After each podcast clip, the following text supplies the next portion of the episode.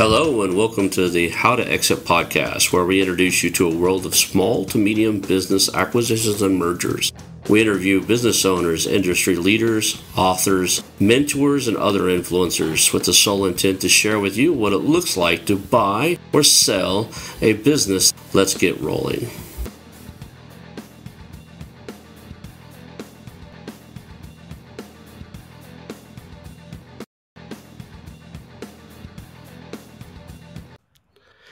Hello and welcome to How to Exit. Uh, today I'm here with Andrew, and I'm going to let you say your own last name. Uh, I want you to tell us your name there. Sure, Andrew Pierno. Pierno. So I think I can get that one right. So there's a growing trend where I'm butchering people's names, and I'm trying to get out of it. So, uh, so today uh, we're here, and you have experience in buying. And at first one we've had on the show, we're buying software company, right? Software as a service, uh, SaaS, um, and uh, so I think we're going to get into that. The, the, first place I like to start always is kind of how did you get into this space, um, your origin story a little bit. Uh, so just kind of, can we start there? Would that work for you? Yeah, absolutely. Um, so I uh, I went to school at Berkeley. I have a degree in econ and computer science. Um, and I kind of got my start at a venture studio here in Santa Monica. So we had half of the business that was pure traditional venture, right? Just kind of a fund. Um, the kind of more interesting uh, side of the business was we also had a small fund to build companies internally. Uh, again, when I say companies for the duration of this this conversation, I just mean software.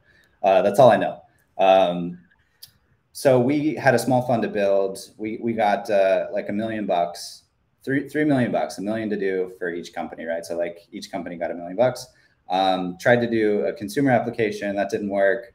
Um, did kind of like a distressed venture deal. That one went like uh, decently well. Um, and then the winner in our portfolio uh, was a, a, machine learning kind of deep tech computer vision type thing. I ended up becoming CTO of that. Um, we raised about $8 million for that. It was a whole kind of venture track type of um, type of deal. And fast forward, you know, several years later, um, we sold the assets off. It wasn't, it wasn't a, a meaningful or, or great exit, but that informed how I think about buying software businesses today. Uh, the I, I joke that I, I figured out the like the wrong way to do a venture studio. Um, and almost everyone I've ever talked to that's done a venture studio has about the same feedback, which is you know don't do it. Uh, if, if you're not familiar what a venture studio is, it's like the idea of uh, it's almost like a search fund, but like you're building a bunch of different things and then you just kind of quote unquote see what works and then you just go do the thing that works. It sounds so logical, right? Um, but the execution of it is uh, much more difficult. Um, but there, there are kind of core concepts that we, we still use today. So uh, yeah, that's kind of how I got into it, just through the, the venture studio. Um, and I'm, I'm skipping over like six year gaps, right? Uh, I was CTO of that company for, for a long time. Um, and then, yeah, once, once that ended, I, I just decided, you know, what if we, what if we skip that, that painful experimentation phase that might take between one and three years and we buy something that's working to some extent um, and, and see if we can take it and grow it from there. Awesome. So when my guys are out there, the guys that listen to the show, a lot of them are on the acquisition side. They have a buying criteria, meaning that, like uh, for us, it's typically a lot of brick and mortar. So there's a lot of things like they've been in business for five years, they show a profit, they starting to at least get some standard operating procedures and stuff. So there's some systemization around it. What would be the buying criteria that you would look for for a SaaS, you know, a piece of software uh, under this the SaaS model? So right now it's I mean I'm sure you've seen on MicroAcquire other marketplaces. I mean there are things on there where people make like eight dollars a year and they want a million bucks for their crappy tool they just built last week. You know, it's just crazy out there right now. So um, we have three partners here. I'm I'm kind of a bit of a gunslinger, um, and we do have somebody that's uh, kind of in private equity on the real estate side that that keeps our uh, keeps me and and the company from making uh, poor decisions. So he's he's really the sober one when it comes to financials. But buying criteria, I mean, you, the the implication here is like almost a thesis type question too. Um, we started with a very narrow thesis, right? We're we're going to go buy some very specific kind of software, And we went out to the market and there was nothing for sale. So we spent about four months just trying to find a deal that matched our thesis. And and after a while, we just said, you know, forget this. Let's just go buy things that are small. Let's go make reasonable um, reasonable buys for reasonable multiples. So if we lose our ass, it's it's not that big of a deal. Um, and uh, it ended up uh, working out for those initial two. So we've done five uh, acquisitions to date. Um, we've sold one of them off. Um, most of them are, are, developer tools, so software developer tools. So like our the audiences we sell to software developers, which is a um, really difficult customer segment. Uh, and two of them are actually X Y Combinator companies. So if you're unfamiliar with Y Combinator, it's like the world's premier startup accelerator. And this kind of ties it back to my experience with uh, the the computer vision company is that uh, sometimes you get on the venture, let's call it rabbit wheel or, or flywheel or whatever, you're on that path. And uh, when everything works well and you go from step, you know, pre-seed to seed to series A to B to C, all the way up to going public, um, that, that venture path can work quite well. Um, and the problem is, is when you, you miss one of those steps, which we did, uh, there's almost nowhere to go and and a lot of times those deals go to zero. So i spend a lot of time these days thinking about um, what what does it look like for XO to continue buying these saas companies but be a little bit more specific in that we buy kind of venture distress deals which distressed venture deals might actually just mean they're amazing small businesses. They just don't happen to be right for the venture model. Yeah there's a huge play inside of acquisitions and mergers even in the brick and mortar to do what's called carve outs, right? So a big company like you know, maybe not as big as Google, but let's use Google for example. They buy a company that has two or three different divisions, and one of them is just kind of doesn't fit in with Google's model, right? A lot of times the Googles of the world will either shut that down or carve it off and sell it for really reasonable prices.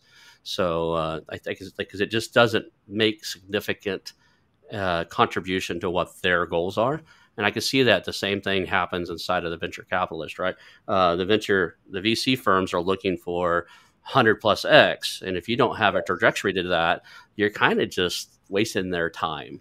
Uh, so I can see where well, you can step in and and yeah, I always just like to be very clear. One, I'm definitely not anti-venture. I have a bunch of friends that are in venture, awesome guys. I just think that that model is very specific and I think it, it applies to a much smaller number of companies than you might believe just reading stuff about software startups uh, in the Wall Street Journal or whatever. They, they make it seem like, oh, you want to go start a software company. Step one, build something. Step two, go raise a bunch of money because that's how this is done. There are just like so many other paths that are much more reasonable. And so I always use these these moments to say, look, there are other ways to do this uh, and and particularly for for younger first time entrepreneurs, like if you don't have some I don't know, let's say some whatever your your fu money in the bank number is, if you don't have that yet, actually like maybe don't go take a, a unicorn type of swing, right? Don't go try and take a home run swing, Go try and take like a go get a base hit, right? Let's go see what that's like. And that's such a more reasonable, I think, predictable um, path. And I always, again, like to use these opportunities to just reiterate that there's more than one way to build a software company. Yeah, I can. sorry, uh, I can see that totally, and I actually tell people all the time I don't do I don't go unicorn hunting, right? And that includes in some of like there are some brick and mortar type of businesses who believe they're kind of a unicorn, right? They're going to be the next billion dollar company, chances are more often than not you're not going to be. And if you're trying to sell at that value like i'm going to be that then there's an unrealistic expectation. And there are lots of people on the planet that need is fulfilled. There are plenty of unicorn hunters on the planet uh, vc firms and uh, uh, private equity that type of stuff that you can enroll in your vision and and and, and they'll put money into it. I'm just not that guy right? Um, i'm looking for like when I go out and look, I'm looking for something that you know immediate returns. It's running well. We can grow it. Maybe bolt on some other stuff. Uh, mm-hmm. There's uh, some arbitrage plays you can play inside of the acquisitions and mergers games, where if you get above certain thresholds, the multiple the business is worth goes up. And I'm sure that's the same way in your realm, right? You buy a business that's generating thousand dollars a month, you can get it at one or two x sellers discretionary earnings. You get the thing up to you know uh, you know, $100,000, $200,000 a year, $500,000 a year in profit. Now in, in, the SaaS space, that's crazy right now, isn't it? Like 30x or something. What's the what's the multiple for a well-running SaaS right now?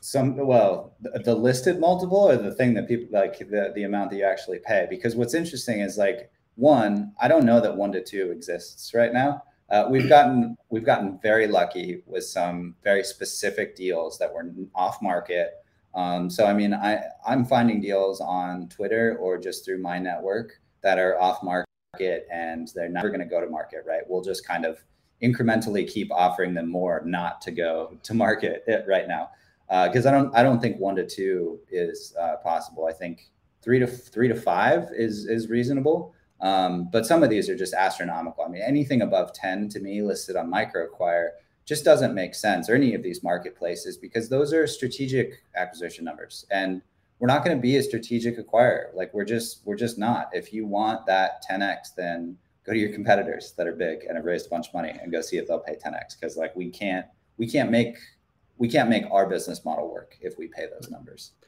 and what he just brought up is a strategic uh, purchase for you for you guys that are own businesses and are looking or thinking about selling. The difference between an, a buyer like myself or even an institutional buyer, uh, we're looking for something we'll own and grow. A strategic buyer is typically one of your competitors or somebody who's going to buy you because it, it improves or plays upon the strategy they already have, and they're going to pay a higher premium, right? They're going to pay they're going to pay more, uh, but there's far fewer of them, so it's you're almost a unicorn or you you you know you've got unicorn qualities uh, or, you or you've uh, I've seen people uh, what, what's called built to sell type of things. They build their business to be bought by Google, right? I, I, in the marketing space, I was actually on the phone uh, for one of the marketing uh, acquisitions we were looking at, and she came from Google they created a firm around like all of the employees are expats from Google, like they, they're all Google, and it's very likely Google, and they're doing millions now. Google and, and Google's their biggest client now. So like Google, think, will eventually buy them back and bring them back in house, but that's that's even rare. So. Uh, yeah, that sounds like some inside baseball. By the way, I mean it's it's it, that's almost as rigged as uh, a lot of things in, in the startup world, right? Like think about what Y Combinator, one of these accelerators, do effectively with a network of thousands of companies now, if you get funded by Y Combinator and you can sell your product to other Y Combinator startups, you've just created some kind of cash machine to at least get to a certain level. Right now, is right. that going to get you to escape velocity to become a, a unicorn or a standalone business? No, but could you carve out like a nice five to ten million dollar a year business just by initially selling to YC companies? I think yes and that's kind of like I, I haven't really heard that um, articulated very often. That honestly, a lot of these these games that you see being played and celebrated, it's a lot of inside baseball, like what you said, with uh, people that came from Google, left Google, sold a product to Google, and then Google buys the company. That happens a, a lot, right? Um, and then of course, getting in one of these accelerators where you have this cohort that can sell products to each other um, yeah. and kind of, of use, you know the, the explosive economic growth and, and the, the cheap capital to uh, get just absurd valuations very quickly. You know, it's been happening for quite a while too. I, I left the tech industry. Uh, shoot, I've been married for what, 14, 15 years now. So I left the tech industry at least 15 years ago. And the last, the second to last big company I worked for, uh, startup wise, about 100 employees. Our CEO, uh, basically one of our bigger investors, um, our, our last CEO came from, I can't say who it is just because I don't know what I'm allowed to say or not say, but the story is still relevant. The CEO came from that that company that was one of our bigger investors, and then within a year, that company bought us. Right, so we were looking for a new CEO. Uh, one of the key employees from that bigger company left and came over and became our CEO, and then within mm-hmm. a year, we sell back to the bigger one of our primary investors. That happens a lot, right? Yeah. Um, so yeah, there is an inside game inside of the acquisitions and mergers uh, side that can work for you, or you just got to know is there. Yeah, well, another another part of this is just this is a relationships business, right? I mean, this buying a business, there is so much after you buy you wish you knew during the diligence process that you're just never going to catch, and so there has to be a lot of trust between a buyer and a seller. Um, it's one of the main obstacles I think MicroAcquire needs to overcome is because even though it's you know it's listed and transparent, you can log into the payment processor, the bank account. There still needs to be some trust built up that they're going to be there for you post acquisition um, when stuff really hits the fan. Which we've had some some buyers that were uh, great, or some sellers that were great, and some that uh, as soon as we wired the money, we, we never really talked to them again. And uh, those obviously were were tough for us. So I've met people in this industry who've been doing it for 20 years, 30 years. I'm interviewing a guy tomorrow who's literally been buying and selling business for over 30 years now. He's kind of a, uh, I don't want to put any words in his mouth, but he kind of does a search fund type of thing now where he helps people find businesses to buy. But um, the one of the things I've noticed is we're always always learning. There's always new stuff inside of this space to learn. So one of the questions i'd like to ask is what is the biggest area around buying and selling mergers and acquisitions that you're curious about and why? What's the biggest like knowledge gap i have in, in buying these not things? knowledge it's something that's still so you're still there's is there an area that you're still kind of exploring learning that you're just curious about inside of the mergers and acquisitions space? Um not necessarily in the merge. Uh, I'm I'm I'm curious about learning more. We need to learn more, and we we need a marketing function and a growth function, which I don't think we have really locked in. I mean, you know, it'd be absurd to kind of say, oh yeah, we we know growth and we we know growth super well, because um, every business is is quite unique. And obviously, if you could do that with any kind of predictability, you wouldn't. Uh, I don't know. You would never need to work again. Um, but I, I don't think that that's what you meant by your question.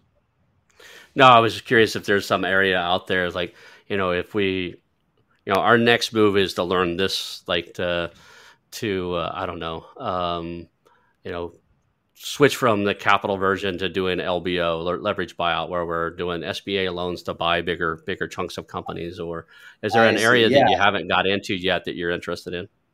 Definitely. So we've we've bought all five with just our own cash. Uh, and the reason we did that is I wanted us to kind of go first and, and make the mistakes on our own dime and get a bit of a track record uh, before taking in outside investors' money. I think the next few acquisitions that we do will be kind of a, a, a fundless sponsor type of model where uh, we're just pooling investors' money into a single LLC, and that LLC is controlled by us, right? And then um, put the asset, acquire the asset, and you know, kind of shove it in that LLC.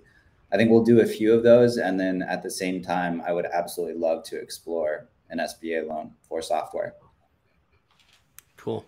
So, um, you know, you're out there, you're looking at deals and stuff. You've been doing it for a while. You've learned a few things.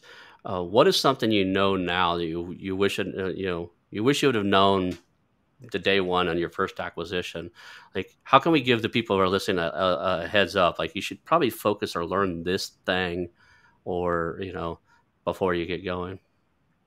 I in all honesty don't feel like we have an answer to that question yet. I think that there's going to be quite a bit of stuff around uh, financing that when we really figure out what this model looks like for the next 20 30 acquisitions we're going to look back and say shoot i wish somebody would have just written this on like a three by five card and five bullet points and saved us about two years and i don't know a million bucks right uh, I don't think that we've we've we've landed on it yet. Um, the mistakes that we've made, I think, so far have been in um, uh, partnerships. So the crew that we have today for XO is not the crew that that started with uh, the company, um, and that's kind of just the nature of falling out with any kind of co-founder stuff like that. So that was tough.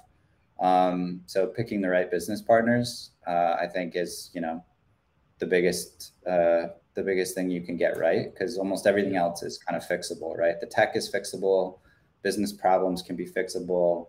Um, you know, all the, all those things can be easier when you kind of can put a couple of smart minds together that'll stick with each other through thick and thin.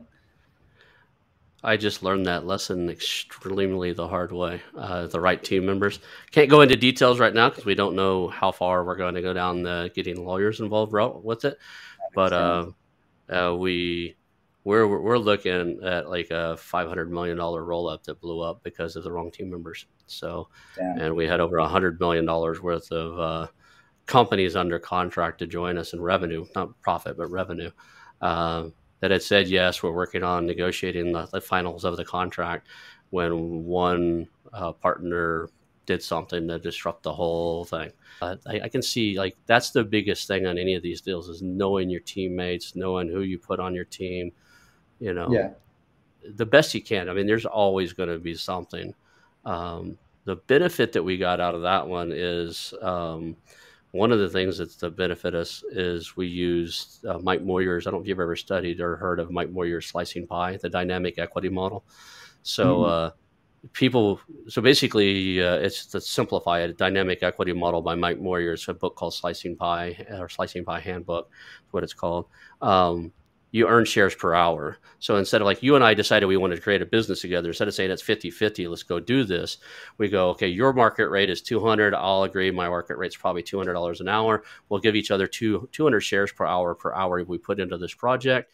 And then at the end that creates a pie or a pool of shares and depending on how much time or effort you put in you earn a percentage of it.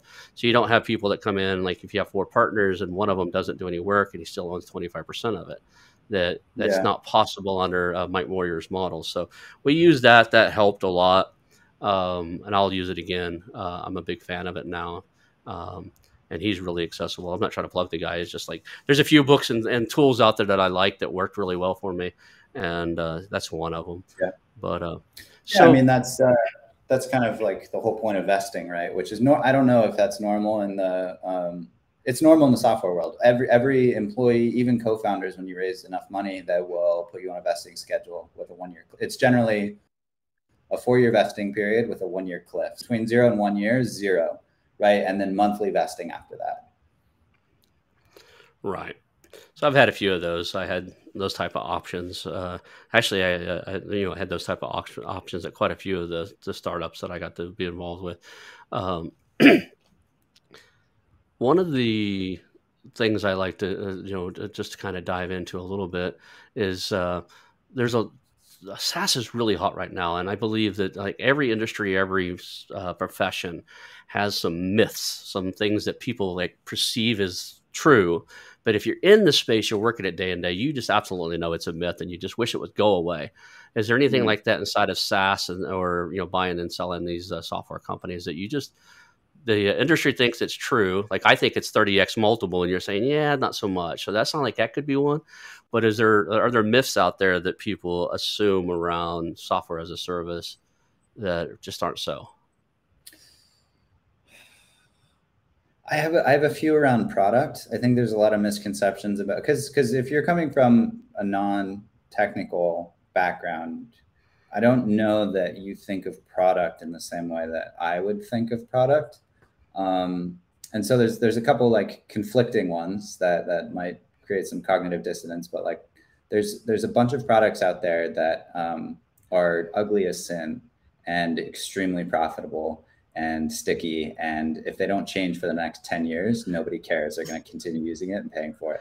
Um, so there's that. But also, that's probably not the product that you're thinking about buying, um, even though it probably looks ugly as sin and you think that you can just kind of clean it up and, and uh, flip it around. Um, yeah, I know. I, I, uh, the technology, I, maybe maybe this is a this is a, a tweetable one. Technology doesn't matter as much as you think it does in a tech company. Okay. So, so the tech stack of, doesn't doesn't matter as uh, as much as I would think it was. What does matter?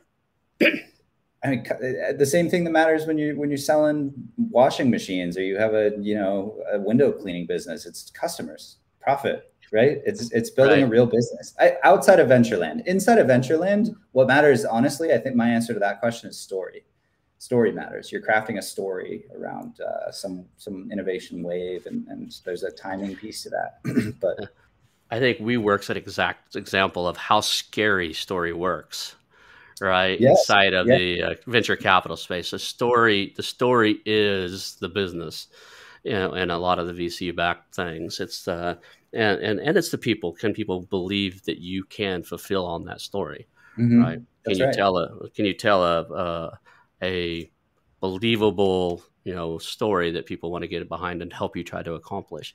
And that, yeah. that's true with any business right? In any business you got to enroll and get people to see your vision and help you get there. But yeah. in the venture capital i can see where that outweighs a lot of stuff. It's almost in my world it's almost irrational right?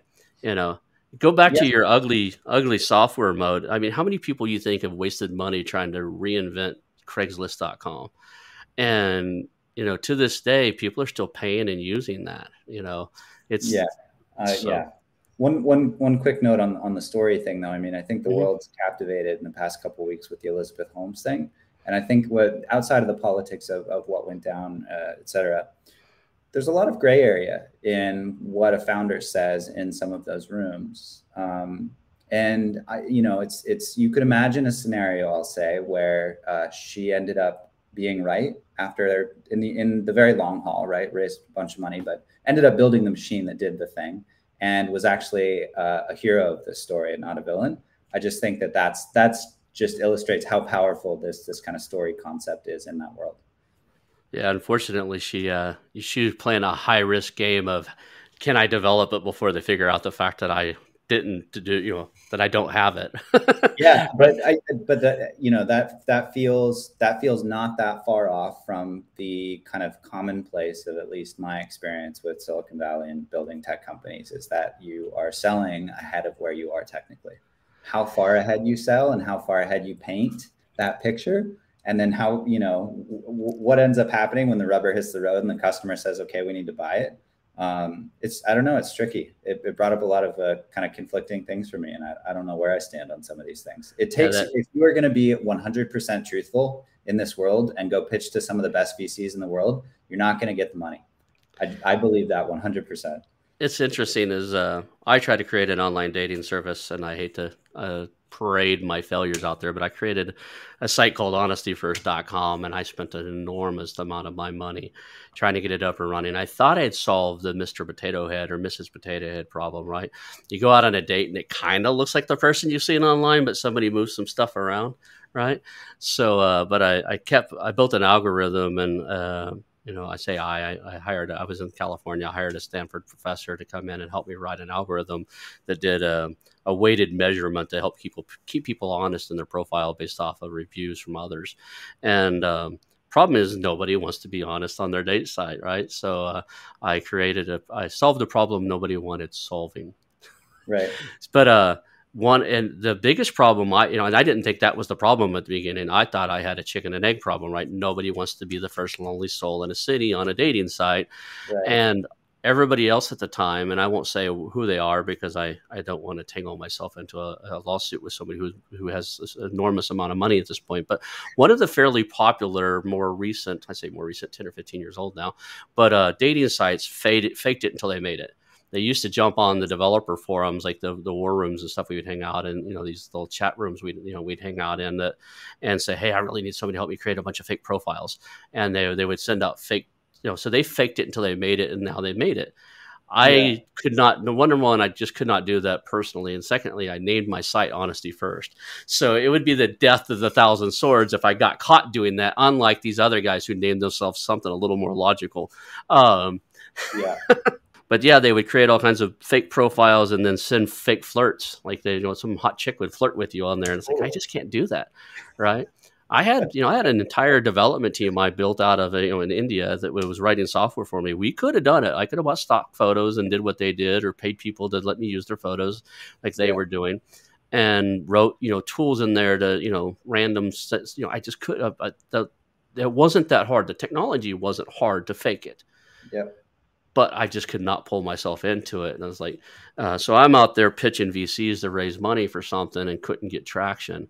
And uh, both a blessing and a, a curse. Uh, I had family emergencies that kind of made me re- reformat my attention and taking my eyes off of it. It's like, and I'll just be straightforward. My mom passed away of a heart attack, and then 18 months later, I, I so I, I came here to Oklahoma to help with that, and then uh, started spinning my startup back up, getting it you know more involved again, and then I got my dad got diagnosed with terminal cancer, and uh, and so I kind of shut it back down to focus on him for a little while, and that reprieve away from it opened my eyes. Like, look, I'm spending all this money in the world on this, and it's not working.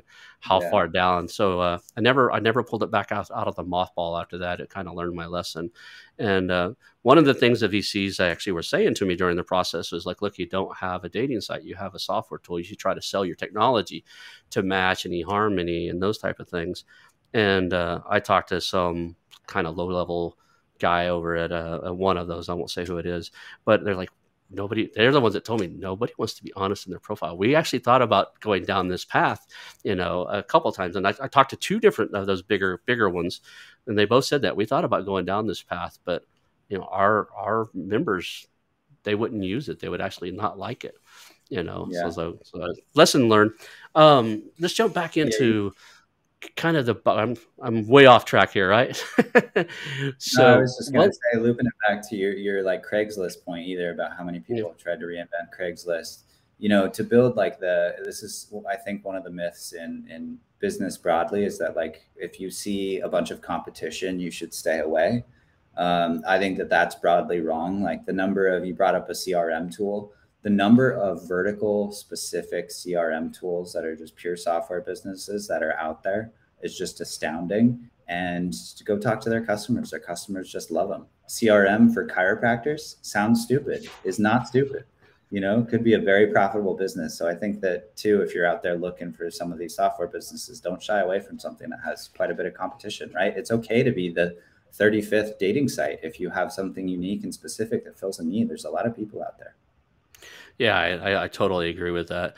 Um, inside of the, um, I think we, we, we brought we, we approached this a little bit, but um, like when when I'm looking for a business to buy, like I have a selection criteria, and it's you know it's five years in business, we're profitable, the team's in place. You know, if somebody right now has a software as a service and uh, they're looking to to exit out of it, what is something you're looking for? Is you, I'm sure that's it's slightly similar but different. What is your buying criteria to to look at a software as a service?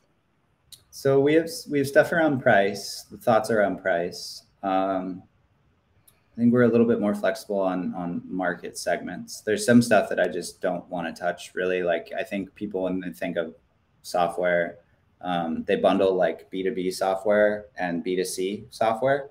Um, I am not a B2C guy. You couldn't pay me enough to try and do a consumer application. Like it's just not what I know.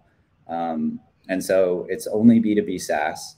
Um, ideally, there's 80% gross margins unless there or, or higher, unless there's some very, very good reason for it.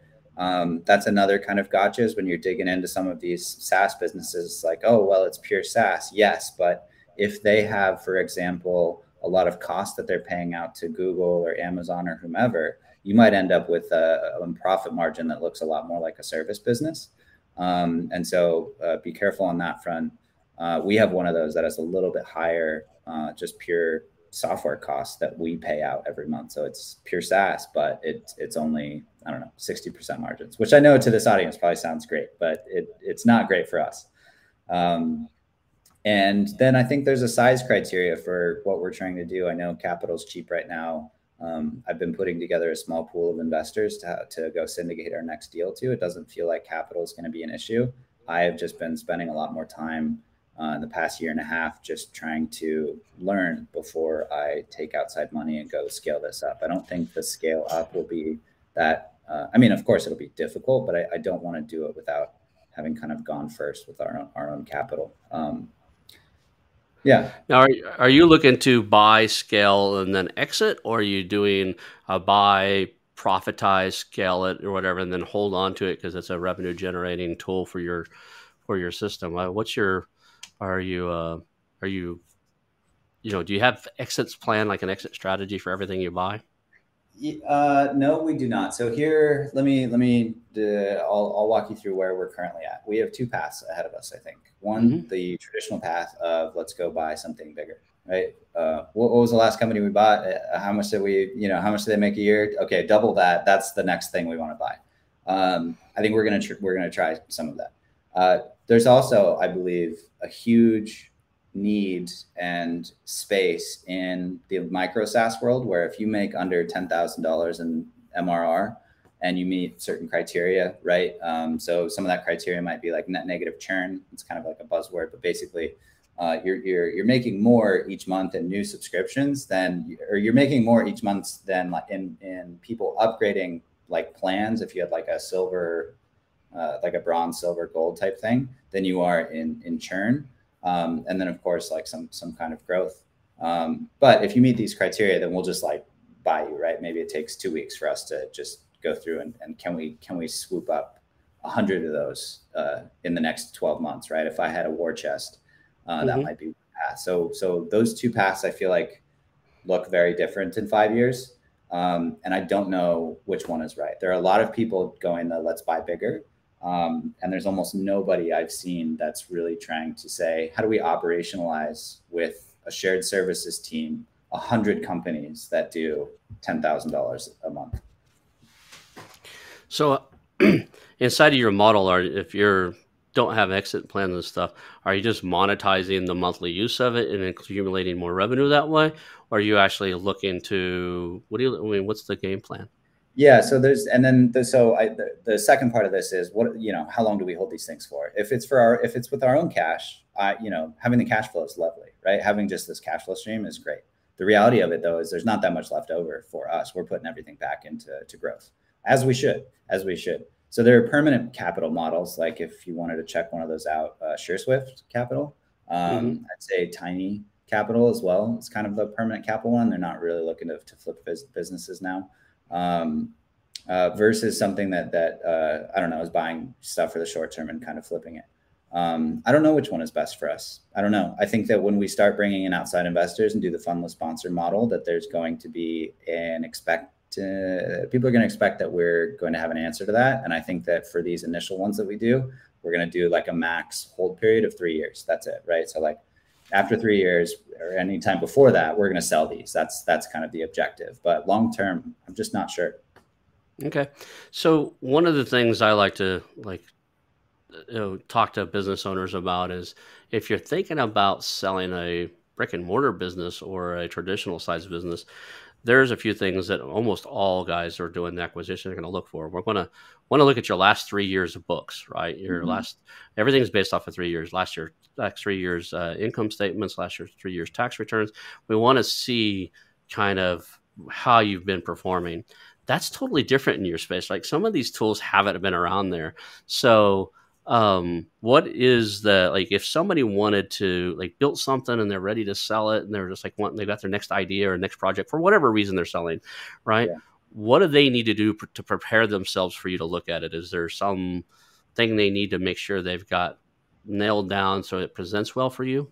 Yeah I, there are there's a ton of education we have to do almost every time we talk to uh, every time i ping somebody on microacquire hey we're interested. I know it's going to be at least 30 emails of me explaining like here's 16 terms that we use that are standard that like i just want you to know so that we can like i don't know have a have a decent conversation right? Almost nobody understands really what sde is or ebitda. Like nobody's really thinking about their little saas business in terms of that.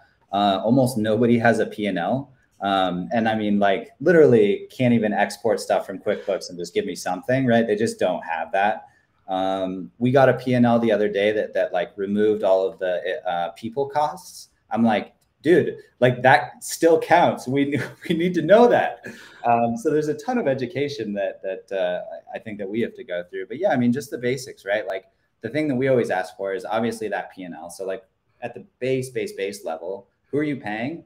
Uh, like the people, and then who, what are you paying like for you know the, the, the software, right? It's like basically server costs and then people costs.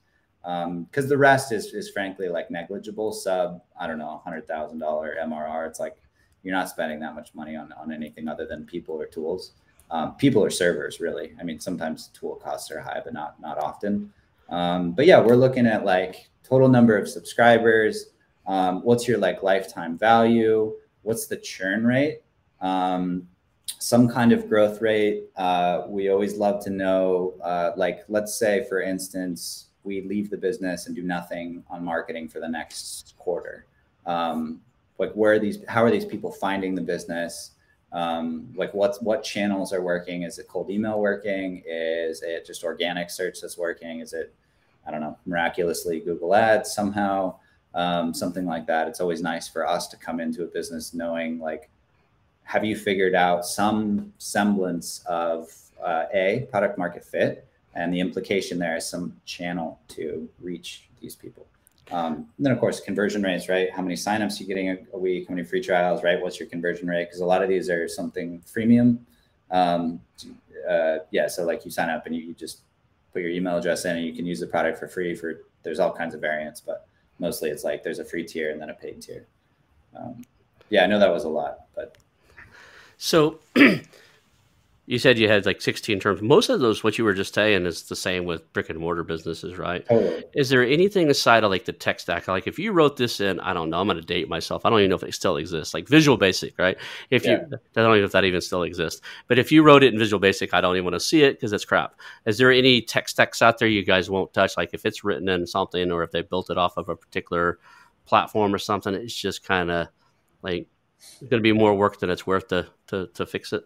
I'm struggling with this this answer because we have some opportunities I'm dealing with now that are in a tech stack that uh, our shared services team doesn't know, and I don't know. Uh, in if you're buying a big enough business, that doesn't matter. The business comes with the people that know that. Fine, you just go pay for it. If you're tight on cash flow, right? Let's say they're sub 10k or 20k MRR, and I can't really pay.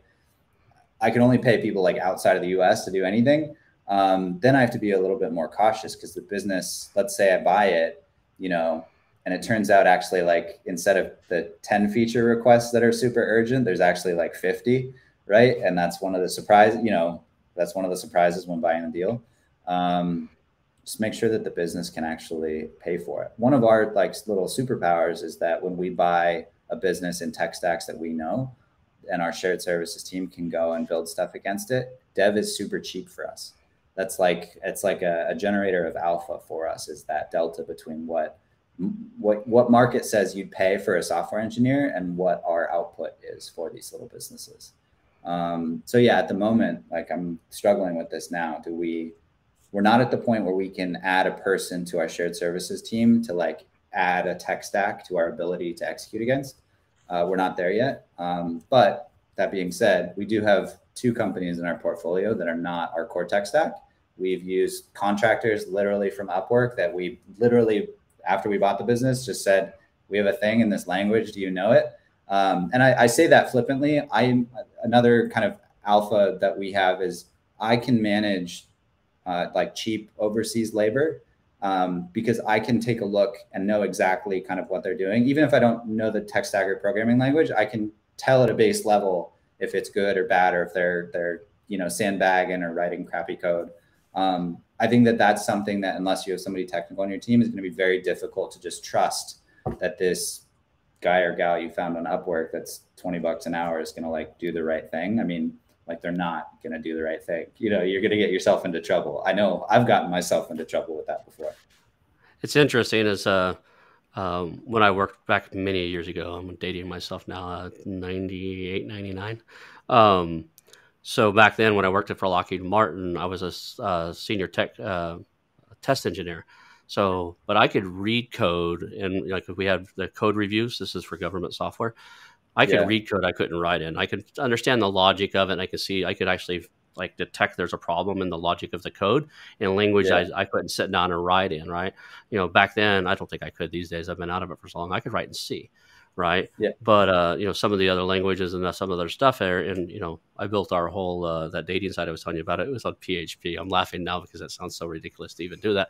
But uh, we built the whole thing on like you know, like almost a scripting language, right? So um, anyway, uh, Perl yeah, and PHP.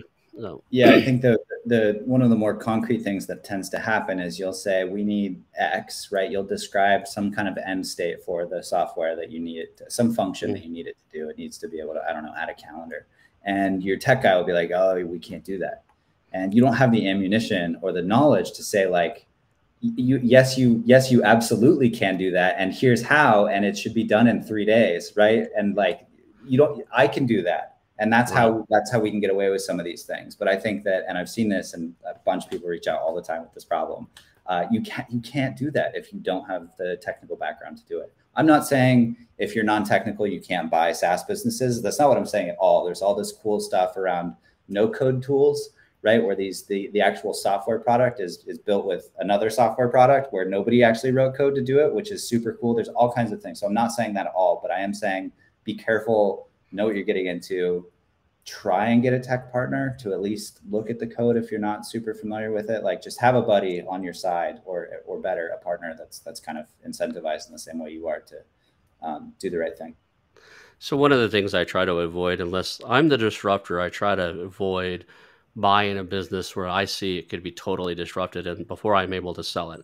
So inside of my space like i'm a real estate investor by previous trade i wouldn't buy a closing company right now because i honestly think that not crypto is in the coin, but the blockchain and non fungible tokens, not the art, but the actual science behind it, is going mm-hmm. to replace your typical title company for both cars and homes. So if you owned a title company on a car, I think that that's going to go into the blockchain. I honestly, or even a, even uh, the a closing company for a house. Yeah. Um, so I don't. I try not to get into anything where I think there's a disruption company, and unless you know coming, and unless I'm disrupting it, I don't want to be like I don't want to be in the path of that disruption. Um, mm.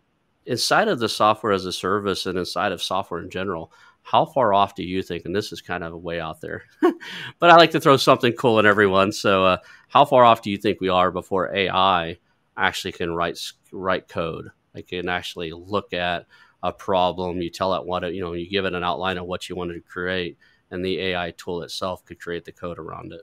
Yeah. So it just so happens uh, that company where I was CTO was a computer vision and machine learning. It was an AI company. Um, so I've, I've, spent a number of years doing some parts of, of machine learning. I, I, refuse to call it AI because it's a lot dumber than people think it is. Uh, and and by that I, I mean specifically it's uh, these the, there is no like this general AI that can do like all these fancy things. The the it's actually quite narrow.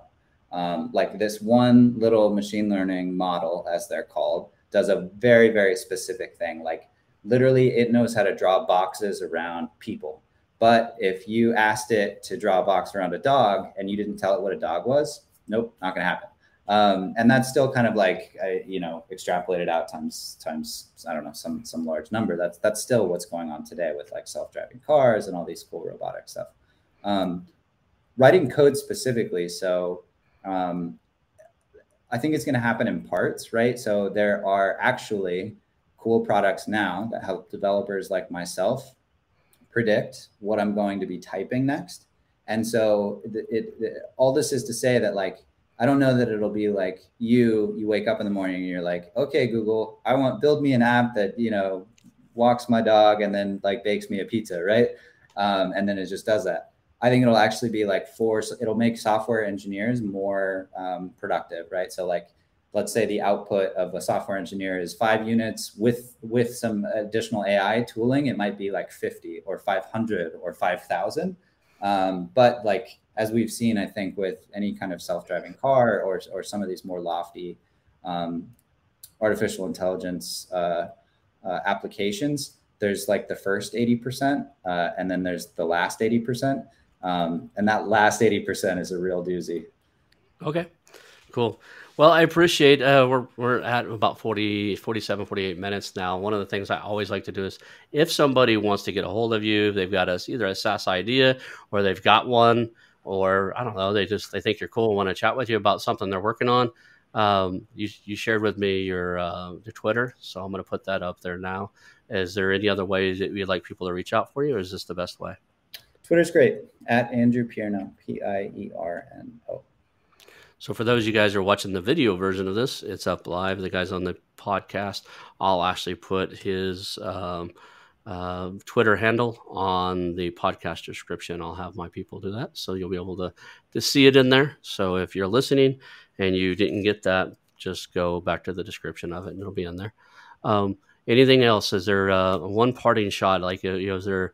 I always like to say, is there three tips that you'd like to give um, people are looking to either build or maybe in this case uh, buy a SaaS company that uh, that you would like them to know? uh, I'm a I'm a go do it kind of guy. Like just go go try it. I mean, I think some of these things you could buy something for 25, 50 grand, right? I don't know, whatever number you're comfortable with. I'm sure there's a software company that you could go buy and experiment with and just go try it. I almost uh, I did uh, a website software company, and unfortunately, I drug my feet just a little bit too much, and somebody got in there before I did. But it was in the real estate space, and I it was funny as I was looking through one of the websites, and I was like, "Is that for sale?" I actually knew them. Like I actually presented beside them at a couple uh, of uh, real estate related you know meetings, and uh, so I reached out to the lady that owned it, and uh, but yeah, that would you know it was generating oh 25 30,000 a year and she wanted 60,000 for it. I was all about it. The only reason uh, I drug my feet a little bit is I'm not in the real estate space. So I, I brought on a friend who uh, is, and by the time I got him involved with it, she had already sold it to somebody else. But yeah, mm. so uh, yeah, there's a lot of small deals out there to get your feet wet. So I, I think that's a great point. Um, well, yeah, but let's let's be very clear. You're buying a job uh, that that first initial small one, you're buying a job. We are still buying jobs, even though we have five of them. I now just have five jobs, but uh, to really escape, get any kind of escape velocity, and buy, start buying real kind of cash flow. Uh, it's gonna it's gonna take a while. If you think you're just gonna buy these things and, and sit back and, and sit mai tais on the beach because you read one of those stupid books, like it's not gonna happen. you know, I just uh, I was just listening to somebody else's podcast and he was talking about uh, you know guys who bought a bunch of uh, plugins for Chrome and stuff, and uh, one of the guys was talking about how much money he wasted because he just thought he was going to buy these and monetize them, and he could pick them up for some of them. He said I was picking these things up for like five or ten cents a user, like user base, and uh, you know, so I'd pick up a hundred thousand users for you know, you know, a, a few few thousand bucks, and uh, thinking I'm going to monetize it. And I spent more than I paid for the company trying to monetize it and stuff, and the users just weren't buying, right? Yep. So the good he goes. The good news is I didn't risk that much money, and in, in the grand scheme of things, I learned enough that uh, had I paid for that, else it would have cost me more. So uh, there's yeah, get out there, do it, just do it. I like that. Uh, I'm a. You said you, you are the gunslinger. I uh, I often get accused of being the ready, fire, aim guy, right? I jump yeah. in and figure it out as I go. And uh, yeah. so I appreciate that. Well, Andrew, thank you for being on. I appreciate your time. People, uh, if you want to get a hold of him, uh, he's Andrew Prino. Did I get that right? Pierno. Pierno. Man, I missed Pierno. It helps with the hand. It's a little Italian. Pierno. Pierno. All right. I like that. I like the uh, I like the sass around it, right? Like software as a service, you got some sass in your name too, a different way. So uh, you know, I, I appreciate your time, and uh, I'm gonna end the recording now, and then you and I can chat for a couple seconds. All right? Great.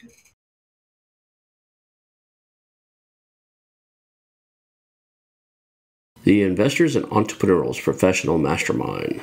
The Investors and Entrepreneurs Professional Mastermind combines the traditional peer to peer mastermind introduced first in Napoleon Hill's famous book, Think and Grow Rich, with accountability partnering, where your peers help you ensure that you set goals, take actions, and get results. If you want to scale, blow past roadblocks, and achieve success faster than you might think is possible, I suggest you take a visit over to TIEPM.com. That's T I E pm.com and check out the Investors and Entrepreneurs Professional Mastermind.